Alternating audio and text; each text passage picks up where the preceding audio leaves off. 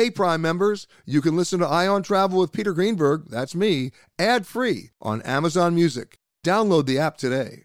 This spring, if you'd rather spend time enjoying your lawn instead of trying to keep it alive, there's good news. TruGreen is the easiest and most affordable way to get a beautiful lawn. All you have to do is water and mow, and they'll do the rest. Weed control, fertilization, aeration, and even some things you might not even think of. They'll do all of it, while well, you can do literally anything else. With TruGreen, you could have your lawn looking as good as a putting green. That's not hyperbole. TruGreen is the official lawn care treatment provider of the P G A Tour. TruGreen offers a satisfaction guarantee, and they have a verified best price promise, which guarantees you the lowest price with no compromise on quality. You do you. Let TruGreen do your lawn care. Visit True Green dot com to get the best lawn at the best price with the best people guaranteed. It's harder to focus than ever these days. Thankfully, C four has reinvented the energy drink game with C four Smart Energy, the only energy drink clinically proven to provide enhanced mental focus, containing two hundred milligrams of natural caffeine, a blend of vitamins, and zero sugar. It was formulated to support your well-being and help you feel your best, all while enhancing mental focus. From your brain to your body, C four Smart Energy does it all, and tastes amazing. Look for Smart Energy in the beverage aisle at your local Kroger, Albertsons, and Safeway grocery stores. C four Smart Energy. Stay focused. This is the Eye on Travel Podcast with C B S News travel editor Peter Greenberg.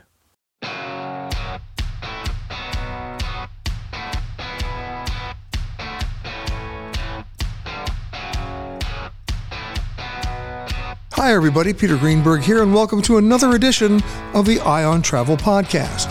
This week, a look at airlines, world travel, and travel insurance. Matthew Upchurch, C E O of Virtuoso, will talk about the airlines as oligopolies and what that means to you.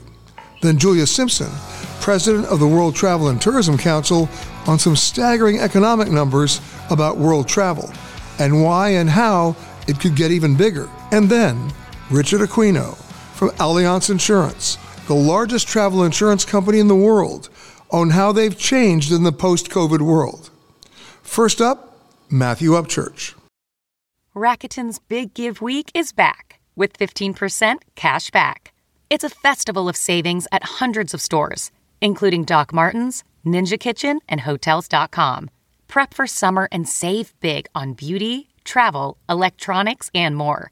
It's one of Rakuten's biggest cashback events, and it's on May sixth through May thirteenth. Join today for free and get an extra ten percent cashback boost. Go to Rakuten dot com or download the Rakuten app today. That's R A K U T E N. Shoppers get it. At Amica Insurance, we know it's more than just a house. It's your home, the place that's filled with memories. The early days of figuring it out to the later years of still figuring it out. For the place you've put down roots, trust Amica Home Insurance. Amica, empathy is our best policy. Matthew Upchurch. Matthew, welcome. Thank you for having me, as always. Uh, to paraphrase our Chinese uh, friends, we live in interesting times. We're living at a time when airfares are at historic highs. Hotel rates are at historic highs. Every airplane is full. Uh, the system seems to be, I mean, if you're if you're a travel provider, it's it's great economic times. Uh, if you're if you're a customer uh, and a traveler, uh, there are some challenges here. We got some governmental policy issues here, some airline policy issues here. Where do we go moving forward? Because if you just looked at the numbers that you shared with us Uh, during this, uh, you know, this travel week, I mean, the numbers are impressive. They're staggeringly high. Um, I mean, everybody is is uh, is happy. I don't see a very a lot of unhappy travel providers or or, or travel advisors. But is this sustainable? Well, first of all, um, you, we are happy, but you know, we are the one industry where the you know. the product's got to be there. So there's two different things. Number one, this is a growth industry for the world. Um, and I think that, you know, my frustration personally, having grown up in this industry, is that sometimes it doesn't get taken seriously. So there's two things for me on the horizon. We have we must make travel more sustainable, right? In other words, uh, uh, from from all the things that we need to do, from sustainable air fuel, um, you know, combating over tourism, you know, all the different things that we need to do. The other is governmental infrastructure. I mean, it's like how many billions and billions and billions, I mean, let's just talk about our own country. How many billions and billions of dollars um, have been paid in um, airline ticket fee, you know, taxes um, to basically, and we, and what have we done with the modernization of our infrastructure?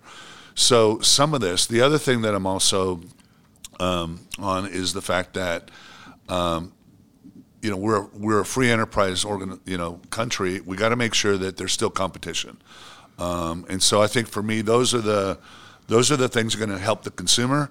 Um, we've got to make sure that that travel is sustainable, and that I want to make sure that we are able to better tell the story. Nobody's going to get it perfect, but if consumers can start rewarding those organizations that are making moves towards being, you know, better for the local economy, better with with with um, environmental issues, things that affect it. Um, that's that's a way the consumer can help, right? All right, things but let's, equal. Let's go back to explaining what you're doing here. Yeah. How many people are we talking about here in Las Vegas right we now have, for Virtuoso? Just, we just have over five thousand people from one hundred five countries, um, and we meet here to basically meet one-on-one. We'll do about one hundred eighty-five thousand meetings, one-on-one meetings. In a six-day period. In, yeah. I mean, well, the appointments are four days. We have some, right. you know, learning and all that kind of stuff. But it's it's it's basically to to have Virtuoso advisors really have real relationships with the actual people that you that we're sending our customers to. So if you go to Patagonia or you go to South Carolina and you stay at X Y Z Hotel, I actually know the general manager or the sales director. Now, you talked about infrastructure. I'm going to go down this list that you just gave me, yeah. right? Um, all the taxes that we've spent, where'd the money go, mm-hmm. right? If you take a look at airports in this country, we haven't had a new airport since Denver. That's almost thirty years ago. Mm-hmm. Uh, now, you, some might argue, oh, LaGuardia is brand new. Well, they've redesigned a beautiful, streaming, shining, congested airport. It's it's and the walks between the you know between the curb and the terminal. I mean, you might as well be an Olympic sprinter and and be in training. So we don't see a lot of the infrastructure being improved. We don't see that we see gridlock at the airports, no matter what airport, right? Uh, there's not a runway in, in the world, whether you're in Las Vegas or you know Lagos. Uh, that can accommodate more than twenty-three takeoffs in an hour. So why are the airlines allowed to schedule thirty? You know, I mean, you're always, no, nothing's working out. So, and you're, you're at the front end and the back end of that because you're doing the original ideas of where you're going to send your clients. Mm-hmm. You're doing the transaction. Mm-hmm. And then here comes the abuse. Well, here comes the back, making sure that we're there to, to, to help our clients when right. things go, um, things go awry. But yeah, I mean, but this, this, this comes back to, and I think the, um, I think the pandemic helped some, but I mean, this comes back to, I just wish that, you know, I wish that politicians and everybody um, would actually take the travel industry as a serious industry um, from a job creation, from a, all the different things that it does. But, um, you know, it's what's interesting about taking it, about taking it seriously, we have moments of crisis over the last thirty years mm-hmm. in which people got a wake-up call, right, whether it was nine eleven or the economic meltdown in two thousand eight, two thousand nine, right, right. or COVID where people went, oh, my God, now I understand, or the volcano in Iceland, yep. you know, where people said, yep. oh, I get it now, travel really is important. Right. And then they go back doing what they're doing. Yeah, and, and, and you know, and, and it's interesting you mentioned that because in every one of those you know, disruptions or crises. The other thing that happened is actually the value of travel in people's lives went up. um, they actually, you know, and obviously COVID was the worst, you know, the most biggest one of all, which is nothing motivates human behavior like having something taken away from you took for granted. But um, a- again, I mean, also, I mean, obviously some of these, some of these, these issues are things that you just can't, you know, fix overnight. I just wish that there was a, a more ongoing, better plan to do that, um, in different parts of the world are doing it. The other thing is we've got to we've got to maintain a competitive system too. Well, let's um, let's talk about yeah. that because, I mean, right now we're seeing one airline, American, changing their entire distribution system, changing their relationships. You know, you're in a business, mm-hmm. and I report on a business. It's all about relationships and, and mm-hmm. conversations. Mm-hmm. American Airlines basically says, you know what? We're not interested in that. We're not getting. We're not going to have a corporate sales team anymore. We're not really worried about our conversations, and loyalty at that point it gets defined as in the absence of any other option. Well, and and, and, and my thing is, I'm a man. I'm all for competition, and they and Me anybody too. and anybody can do what they want. But let's just make sure there is some. Um, but yeah, and, hello. And so I think that you know there are a number of dispensations, whatever the right word could be, that has been given. Um, to the industry, both domestically and internationally, because now it's not just our domestic carriers, it's global alliances. Yeah. You know, it used to be, and I don't know if the average, you know, listener would know this, but I mean, it used to be that, you know, one of the ways that I could keep things competitive was, um, you know, British Airways could be competing with them, but now they all agree on their They all agree on their pricing and their processes. By the way, we have a we have a term for that. It's called price fixing. Well, you said that I didn't. I, I'm not saying that, but, but I'm if, just if, saying. But what you just said though is if everybody agrees on their pricing, what does that mean? Well, it, yeah, and so I, I think. Sorry, but the, I had to no, say the it. point. The point is, is that I do think that when you have market concentration like we do now, um, that I do think that some of these policies need to be re- reviewed. I would assume, and I think you would agree with me, that your job and the job of all your advisors becomes more difficult, if not complicated, to the extreme, when you're dealing with an oligopoly. Well, and and and the and the and the, and the thing is here, at, you know, at the end of the day, the only reason we exist, right? We own nothing. We don't own the planes. We don't own the hotels. We don't. The reason we exist is because we're advocates for the client. We're advocates for the traveler. Um, And, you know, when the airline industry way back when, you know, went to zero commission, right? A lot of people don't understand that. Consumers and travelers stepped up, and the really good travel advisors, you know, not only survived but thrived because they they were willing to pay their advisors, um, you know, fees for, for helping them out. But, you know, and this goes back to our original conversation, which you and I go back to at least fifteen years ago, mm-hmm. where the airlines versus the travel agents, they created a system of, of sort of a welfare state uh, for travel agents. They didn't pay their benefits. They didn't pay. Well, let me actually, you, know. you and I talked about this. There's actually, I, I like to put it slightly differently, and that is when the airlines started to consolidate in the late seventies and the airline reservation system was born, the airlines did what we today would call outsourcing. Right? They basically, or independent contractors, or gig workers today, or Uber drivers, right? They right. were just, it's like, okay, do I hire thousands of res agents, right, and I'll put them on the payroll, or do I take this technology, give it to what basically are independent contractors, and, and do that? I, I'm, you know, you, depending on, on, on what side of the fence you are, you could say that was a welfare state, or you could say that that was a really smart business move. The but, thing, but, they, but they did one more thing. Yeah. When they did that and they put those computer systems on the desks of those travel agents, mm-hmm. they were biased systems. And they, well, and that's actually that's actually a good segue. That's a, that's a good segue to, the whole, to today. We were just leaving off on a, on a cliffhanger here yeah. of airlines putting computer systems in travel yeah. agents' offices yeah. that were biased. And to give you an example of what that was like, if I called a travel agent back in nineteen eighty-five or eighty-six and said to them, hey, what's your first flight to, from New York to Chicago? If they had a saver system on their desk, they'd tell me it would be American. And, and, and because they were being incentivized by the airlines because they gave them the computer system, you can only book that if you want to keep the system. Yes. Yeah. And, yeah yes. No, but the really good advice, the, the really good. I, oh, I I'm like not talking about good or bad. I'm just saying that was the way yeah, it was but set the, up. Yeah, it was. But if you were, if you were doing your job for your client, then you went down to the, you know, I would say that really it was only the one, the ones that were super lazy.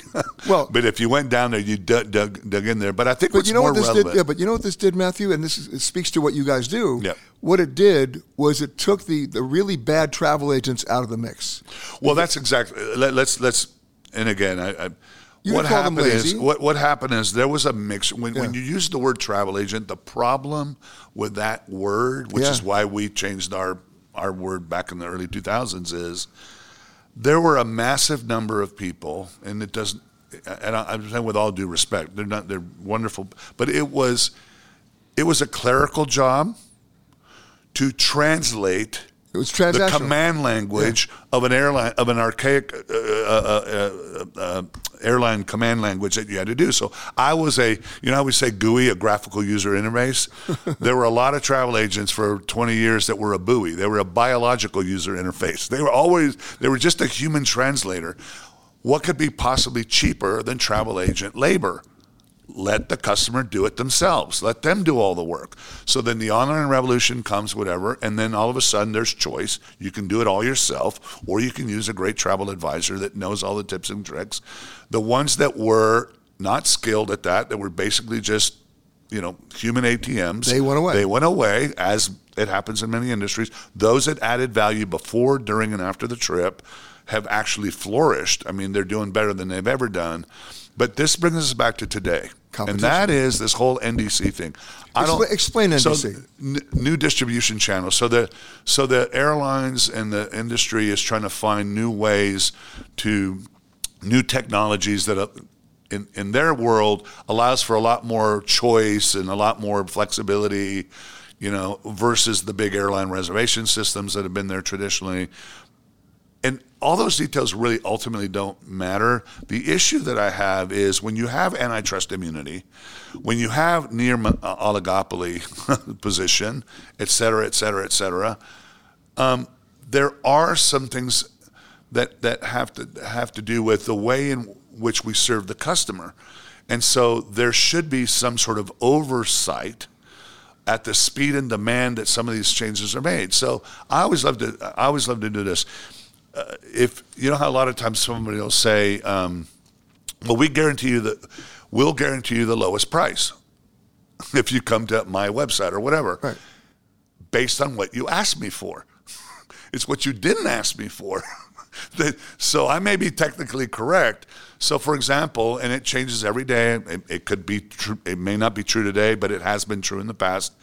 But, for example, you know this.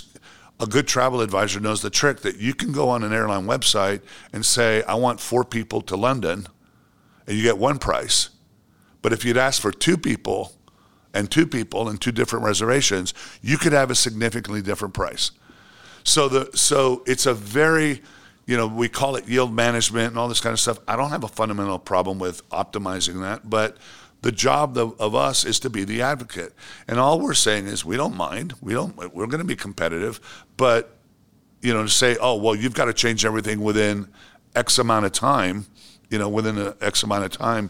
So, again. But now you have an N D C problem with at least one airline basically saying you have to do it our way or no way. And and that look, the American Society of Travel Advisors just filed a complaint against with the U S Department of Transportation. You support that complaint? I do support that complaint, and I support that complaint because I, I feel there needs to be a, some uh, speed bumps along the way here. And again, we're not we we we have to create our own value every single day. But you have something that, you know, when a crisis happens, I'm an essential service. But when things are really good, I'm a f- complete for-profit. How dare you get in my way? You're defining you know? the airlines. You're defining the airlines. And, and and other players sometimes like that too. So the reality is is that we just want to make sure that we're, our, our advocacy is for the consumer and for the traveler. Um, and we just want to make sure that, that we're able to dig into some of these um, some of these issues deeper um, to, to to protect our ability to, to help our, our travelers. I mean, so one of your clients comes to one of your advisors and says, listen, I want to go to Rome tomorrow. Uh, and they're somewhat being limited now by these N D C situations that American Airlines is doing, and other airlines are watching to see if that works. Yeah, I mean, the argument is is that they're limited. You know, you got to use multiple systems, whatever. You can make an argument. You know, I'm I'm always one of those people. I mean, you can make an argument. Well, that's your choice. You're only choosing to search one way. But it's just pragmatically, it adds to... You know, it adds to the complexity of it, but that is one of the issues in travel, complexity, um, and then the way it's presented. But complexity combined with lack of competition or accessibility or transparency or things like that can be a real problem. So given what you said already, Matthew, mm-hmm. about the complexity situation with about a diminished competition or diminished competitive uh, opportunities, mm-hmm. for someone listening to this program right now, What choices do they have? Where do they go from here?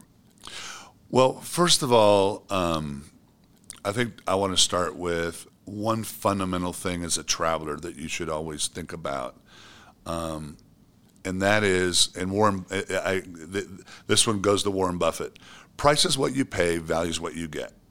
Um, and so one of the things that's that's prevalent in our industry is um, its complexity and its ability to kind of like, you know, it's kind of that forty-second, where's the ball under the cup, you know? Right. And, the, and and and so literally people can be, as we said, people can be organizations or providers will not be lying when they say, you know, here's the best deal or here's the best whatever, but it's based on what you ask. So to me, um, our role is very simple as an advisor is to really fully understand what the client was. A, a good travel advisor, I have always told a good travel advisor, if you tell somebody that you're in the business of booking travel, you might as well hang up your spurs and go home because there's literally a hundred new ways of booking travel that are invented every day.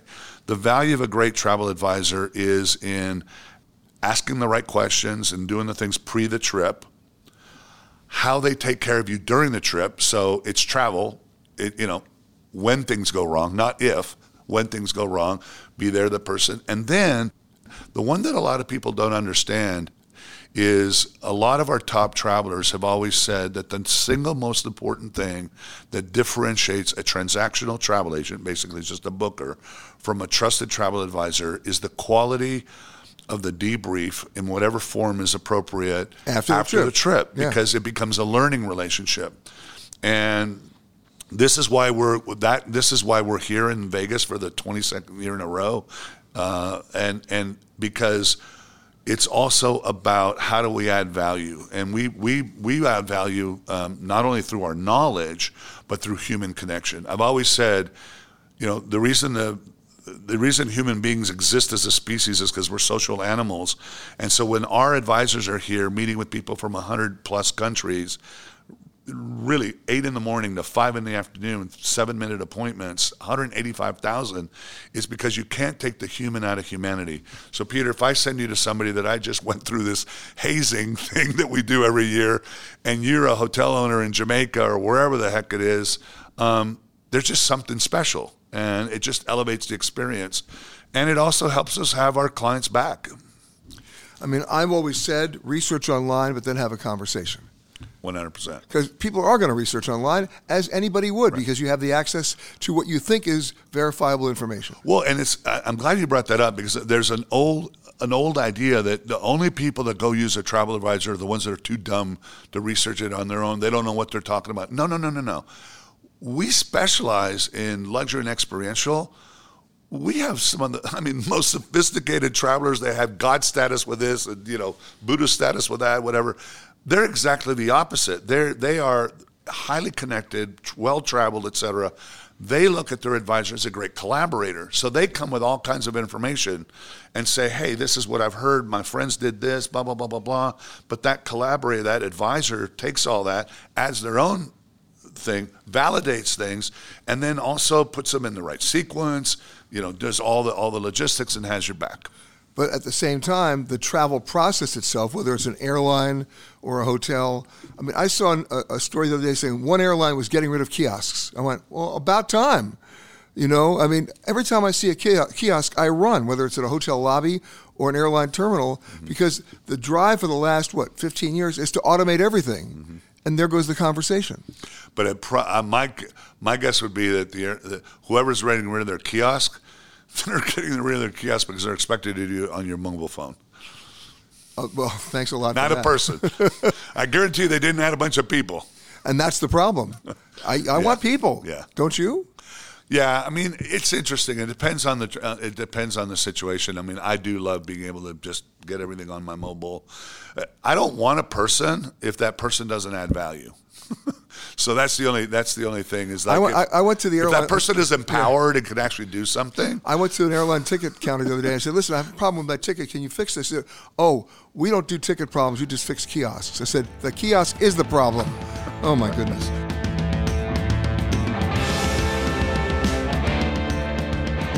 My thanks to Matthew. Anytime I want to know the real numbers and the real research, I turn to Julia Simpson, the president and C E O of the World Travel and Tourism Council. They do the hard research to find the hard numbers, and then it's Julia's job to let me and you know what they actually mean to all of us. T-Mobile has invested billions to light up America's largest five G network, from big cities to small towns, including right here in yours. And great coverage is just the beginning. Right now, families and small businesses can save up to twenty percent versus A T and T and Verizon when they switch. Visit your local T-Mobile store today.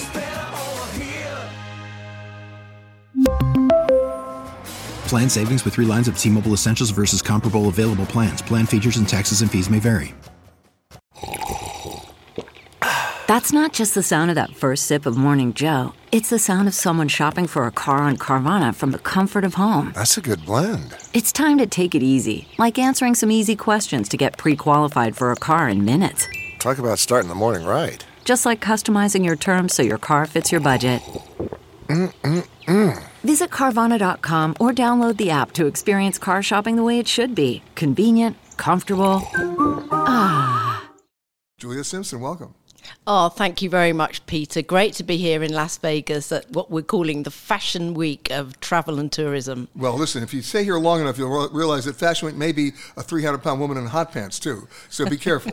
Be careful. Everybody just dresses the way they want here. There is no dress code. You will learn this. I know this is your first time. But let's get into other codes. Let's talk about the fact that, you know, Americans especially came out of the gate with no price sensitivity. They had... had a lot of savings during the pandemic, but they made a decision, right? I don't want to buy material things anymore. I don't want to buy jewelry or clothing or a new car or new electronic devices. I want to buy experiences, because my exposure to COVID was, it reminded me of my own mortality. And I just want to just, I don't care how long I'm going to do it. I'm not care. I don't care about price. I'm going. And that's what we've seen for the last year and a half. And the numbers have been outrageously high, right? Yeah, absolutely. You know, after COVID, as you said, we all felt we were locked up. We'd bought all the Netflix series and we got the the bike, the uh, exercise bike in the corner that we're not using. And as you say, there are only so many things that you want, and people want to connect. They want to get out there. So it's absolutely true, with the pent up demand and also the savings, we saw a massive return uh, to travel and tourism. Now, the question is, is it going to stay at those levels? There certainly was the issue that demand was outstripping supply. You know, there's more demand than there were airline tickets to buy. There was more demand for hotels than there were hotel rooms. I think that is going to be- begin to settle. It depends at the market. If you're looking at the luxury end, it's not settling at all.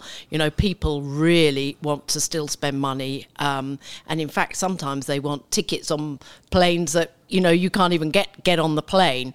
I think in the broader, if you like to call it the mass market of travel and tourism, people are now beginning to be a little bit more careful with their money. And I think we... And maybe not by choice, because when they ran out of savings, they put it on their credit cards. And now we have a consumer credit card debt in America of over one trillion dollars. That's unsecured credit.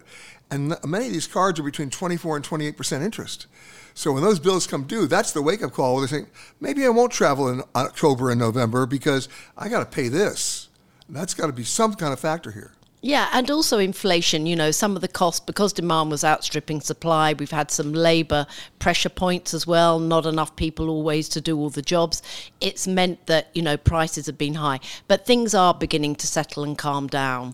Um, I think you've also got to remember, people love travelling abroad, but if you're in a big, beautiful country like America, people do a lot of domestic travel as well. Although this particular past summer, what did we see?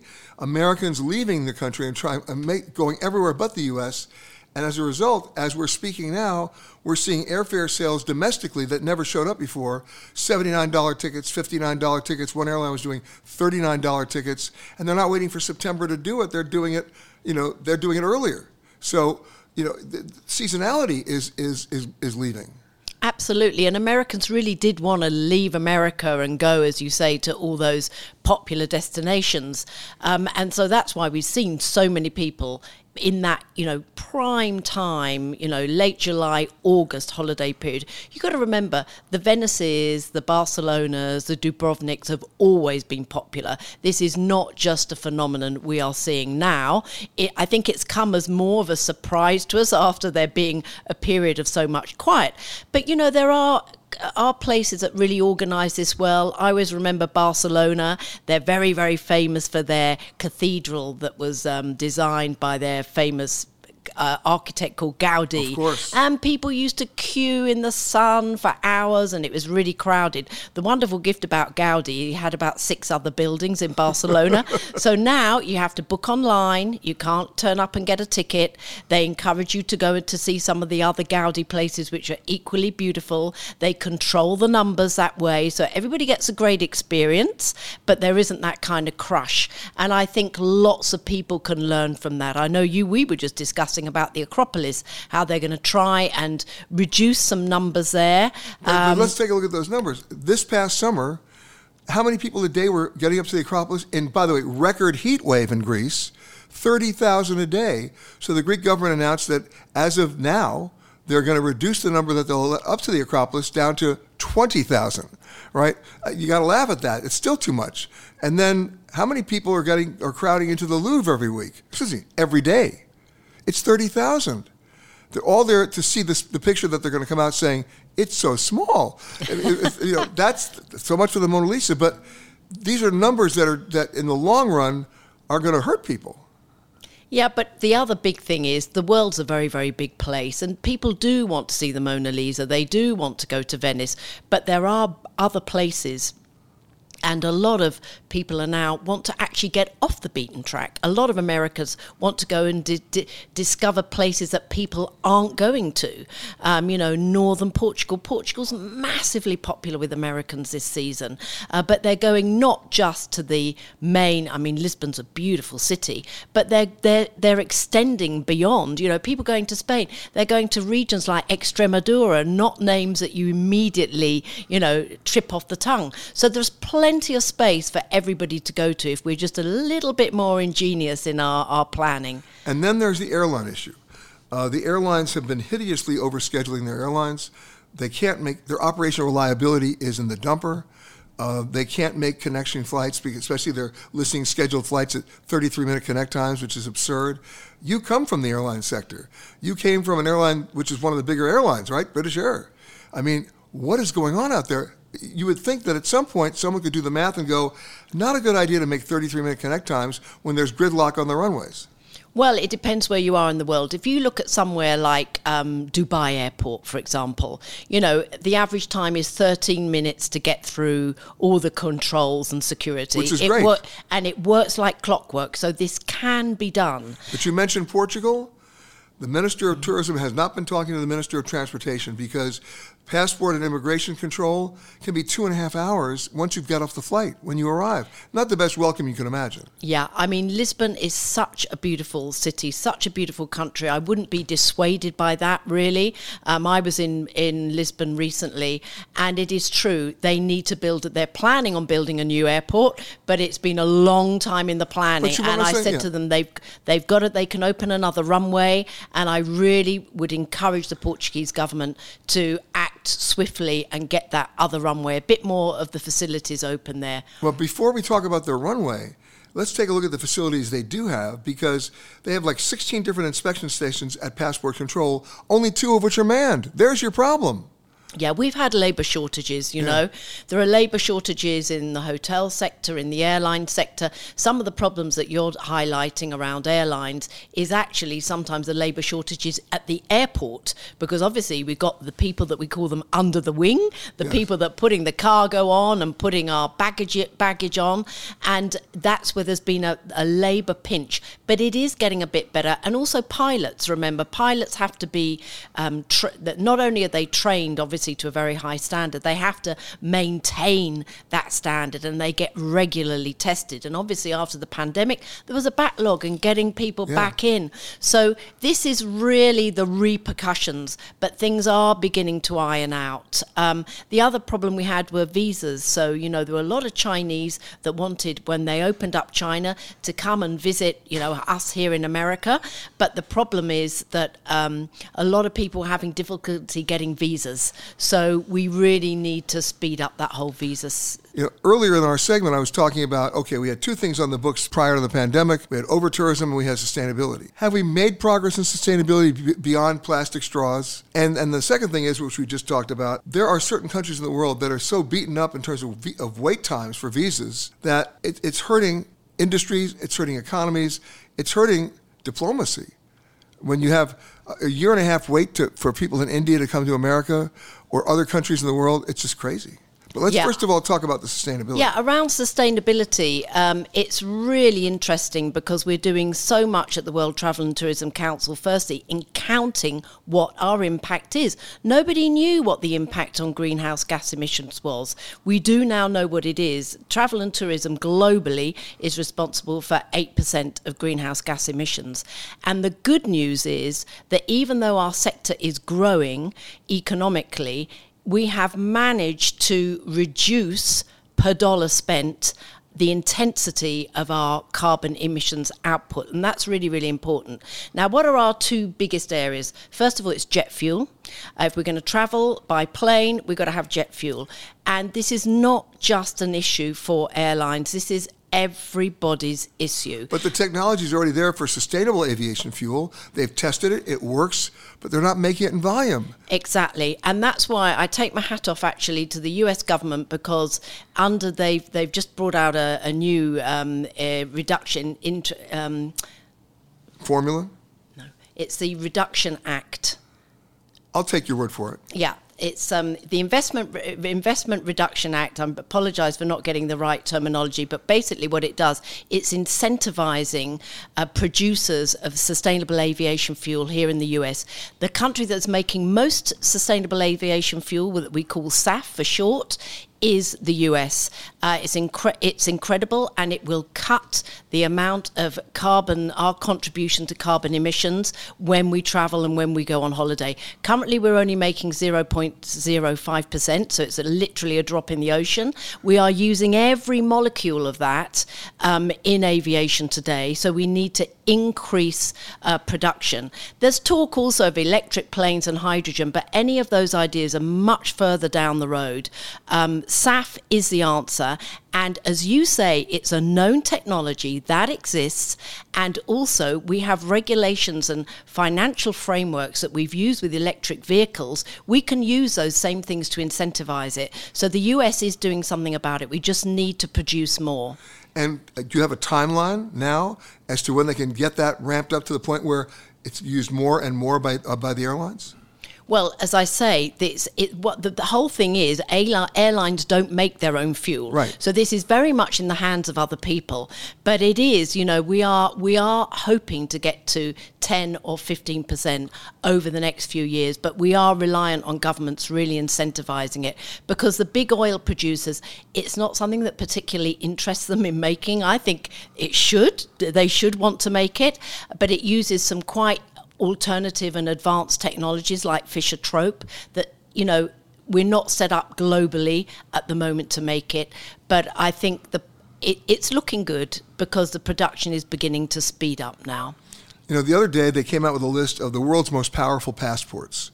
And how do they define a powerful passport? That having one of those passports gave you visa-free entrance into the most number of countries, right? Uh, the United States didn't score that well on that one. Uh, I think Japan did very, very well. I think Singapore did. But when you have countries that have to wait, citizens of those countries waiting three three or more years, you know, to, to come to the United States, that's unacceptable. Oh, absolutely. And you've got to remember, the Chinese visitor now globally is responsible for fifteen percent of all spending in travel and tourism. There's a rising middle class. Um, Chinese Chinese visitors tended to, to visit in groups, and they still want to visit in groups, but they're also visiting individual indiv- as individuals now. They're high net worth individuals, and I think, you know, the U S is really missing a trick if they don't manage to Uh, produce uh, visas in a in a good amount of time. But the same is also for India, et cetera. And I think sometimes governments confuse their immigration policies um, with their tourism policies. And this is very simple to resolve, you know. Um, is the, the we have such thing as a tourism visas, um, and, you know, you have good policies in in in in ha- in-house in your country to deal with anybody that breaks those rules. So we shouldn't be shy of welcoming visitors to our shores. So what you're saying, as we run out of time, is you're going to see airfare start to stabilize. If that happens, it also means hotel rates will stabilize. So it'll be a little bit less painful for people to travel if they can afford it. And then hopefully they'll actually be able to get from point A to point B with a less uh, abusive, intrusive government application for visas and for wait times and for just crossing borders. Exactly. We should have complete seamless travel. It should be completely digital now. You should be able to walk through an airport without any visible controls. Although, you know what I'm going to miss? I'm old school. I know I'm speaking to a lot of people who are going to listen to this right now who are also old school. Within the next three years, I don't think we're going to have any more passport stamps on our passports. I uh, know, we're all going to miss those. But don't remember we used to have stickers on our on our suitcases? Yes. Yeah, same thing. My thanks to Julia. It remains confusing for many travelers, the concept as well as the execution of travel insurance. Richard Aquino from Allianz on a few things you need to know and some new and very interesting kinds of travel insurance. Richard Aquino, how are you? I am well. Thanks for uh, thanks for having me in, Peter. I mean, look, we're now living in an era, we know about global warming, we know about climate change, we know about all these other factors. You and I both lived through, thank God, we both lived through COVID, uh, but all the things that that meant in terms of insurance and coverage. And now, of course, we're seeing, uh, you know, as, as, we, as we deal with it, increasing temperatures, an unprecedented, you know, consistency of higher temperatures. Look at Arizona for thirty days, over one hundred degrees. Uh, And now we see the flash fires that are happening already, the terrible tragedy in Maui. How does that affect the coverage that you already have for travelers? And and I'm, I'm sure you had many clients who were there. We, we, we definitely did. And, you know, travel has always been impacted by weather. And and policies for years and years uh, have had different levers that Uh, and benefits that would really pertain to travel delays, trip interruption, uh, hur- whether it's a hurricane or, or unfortunately, a, a destination really being made totally uninhabitable. I mean, you know, it's one thing if you want to, want to buy travel insurance about weather. There are certain rules, like you can't buy the insurance after the after the storm is officially named. It's like, you know, duh. But in a situation like this, with absolutely no notice whatsoever, nothing that anybody could have anticipated, the, the extent and the speed at which it at which it moved. I mean, I'm sure you guys were uh, you had your, your work cut out for you. Well, we did. I mean, you know, the first thing we did is we're we're pulling all of our policies in in, in when there's a uh, an event like what happened in, in Maui. So we pull the policies. We know where the people are. We we get ready for the calls that come in. Um, And then the, the policies are built to really assist on the ground, uh, as well as help get people out of somewhere or into somewhere. And you had a lot. Of, you had a lot of work to do. It, it was a lot of work, uh, and it's still ongoing, and will be ongoing for you know uh, for. When when something happens, it's not just a week later, a month later. It's months and months later, maybe a year. And yet, you know, we've seen situations, and, and, you know, you guys are doing travel insurance. It's not that you're doing property insurance in this respect. But, you know, we see stuff like when you had those terrible fires in California, and so many claims came in that one insurance company said, okay, we're no longer going to write policies there. Yeah. I mean, so now what does somebody do? Yeah.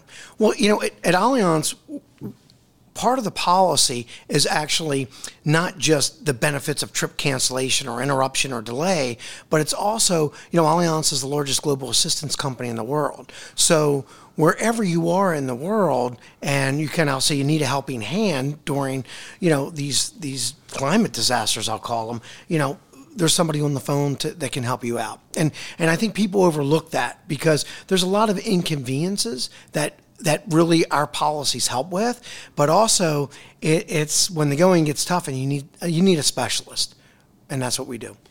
You know, it's interesting because there's you say there's so many different things that you don't even think about, right? I mean, trip cancellation and interruption insurance. Well, what does that really mean? Does that mean that okay, the trip got canceled because the the the travel provider went bankrupt? That's happened, or the trip got canceled because the storm wiped out the city, or now we have a situation where you can't get there because a fire has wiped out a, a community. What's, you know, how how is it defined? Well, it, you know, first of all, each policy is different, so right. people need to read a policy. But if a destination is uninhabitable, if there's if you're going somewhere and a, and a hurricane or a fire has has really decimated the your hotel and it's not there, that's destination uninhabitable.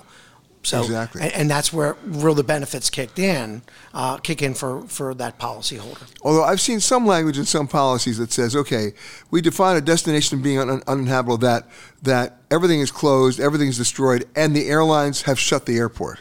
You know, the airport is not operating. Yeah, th- I mean, I, I'm sure there's gotchas out there. We yeah. we try not to have gotchas. I mean, you know, airlines take Hawaii, uh, you know, a little while back, right, with with the fires in Maui, you know. The the planes are still flying in, but what happens if you don't have a hotel to go to? What happens if there's no road to get you there? I mean, you have to look at things with a human nature touch, the full, the and look at the full uh, scope of the damage that was done. Exactly, and I and, and in this situation, it's unavoidable. You have to. Yeah, we've now lived through. You know, this global warming just in this summer alone of uh, Arizona with thirty consecutive days of over one hundred degree.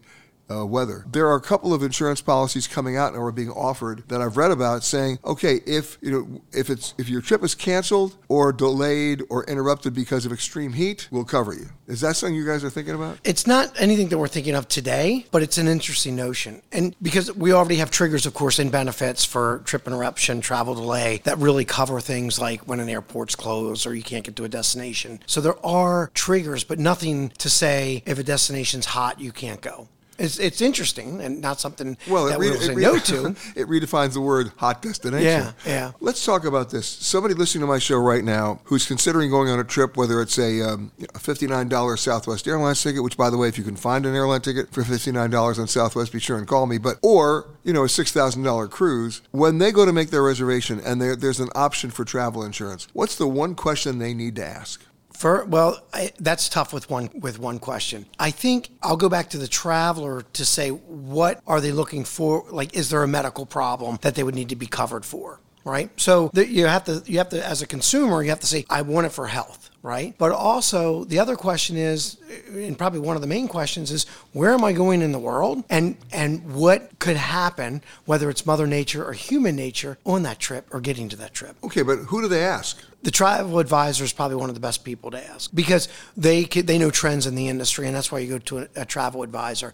But really, they're just offering products. But the travel advisor can also sell you the, the policy. They they can offer you the policy and and and and book the policy for you. But if you have any questions, I always say call the insurer and ask directly, because whether you book through a travel advisor or you're booking something online, there's There's documents, but there's also phone numbers where there's people who can answer specific questions for your travel.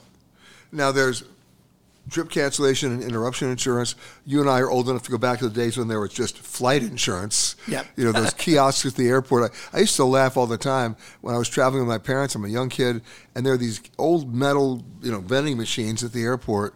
And you could actually take out flight insurance. This is about a time, by the way, when a lot of planes, actually certainly a lot more than now, didn't make it. But I mean, there, you know, you, you for like eight dollars, you would you'd buy a policy and said, well, if you lose a finger, you get a hundred dollars. If you, it was, it was like, why are you doing this? You're not going to be around when it goes down anyway. Uh, those days are over, right? Nobody's selling those, right? No, I, I've not seen those in thirty years. So exactly. Yeah. So now you, now you're both making me feel old. But now you've got trip cancellation and interruption insurance. That's one. There's medical, right, which yes. may be a separate policy, can be, right? I mean, what people are most confused about is they're saying, does my medical insurance that I that I carry, my health insurance, cover me when I travel outside the United States? And some, my understanding is in many cases it doesn't. I think in many cases it, it does not. I mean, I was talking to, to a travel advisor actually uh, uh, yesterday, and they buy a policy for a traveler because actually when they leave Florida, they don't have any benefits. So really, before you journey out, I would definitely check with with your with your health provider, because I mean, it's, e- you know, it's no different than people who want to rent a car don't realize that their automobile policy already covers them. Correct. In many, in many cases, why would you then get the additional insurance from the rental car company, which really isn't insurance? People don't know that. Right. Yeah. It's a collision damage waiver. Yeah. You know, so I always tell people, bring your insurance policy to the rental car counter to prove to them that you're already covered. Yeah, and it, it's a smart thing to do, right?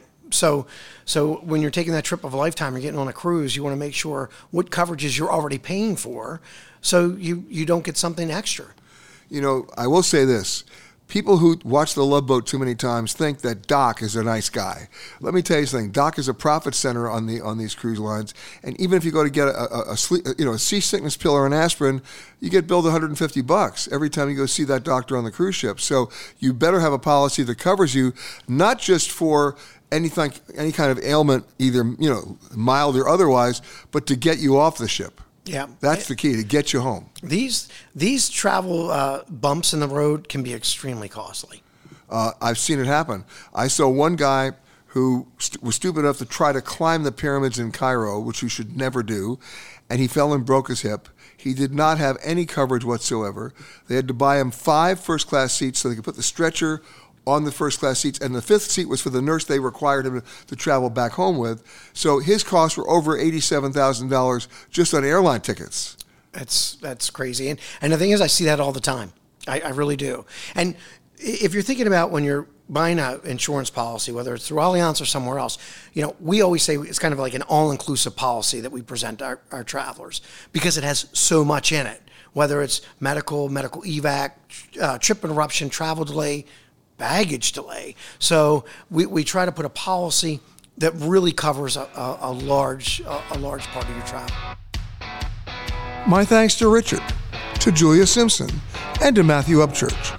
And my thanks to you for listening to this Eye on Travel podcast. For more conversations with the world's leaders in travel, as well as answers to your travel questions, be sure to rate and review this podcast wherever you happen to listen to podcasts. And for all the breaking travel news, you know what to do. Just log on to peter greenberg dot com. The Eye on Travel podcast is produced by Amanda Morris and Anthony Protis-Chung. For more content from Peter Greenberg and the Eye on Travel team, visit peter greenberg dot com. Eye on Travel is a production of C B S News Radio. If you like Eye on Travel with Peter Greenberg, you can listen early and ad-free right now by joining Wondery Plus in the Wondery app or on Apple Podcasts. Prime members can listen ad-free on Amazon Music. Before you go, tell us about yourself by filling out a short survey at wondery dot com slash survey. Look around. You can find cars like these on Auto Trader, like that car riding your tail. Or if you're tailgating right now, all those cars doubling as kitchens and living rooms are on Auto Trader too. Are you working out and listening to this ad at the same time? Well, multitasking pro, cars like the ones in the gym parking lot are for sale on Auto Trader. New cars, used cars, electric cars, maybe even flying cars. Okay, no flying cars, but as soon as they get invented, they'll be on Auto Trader. Just you wait. Auto Trader.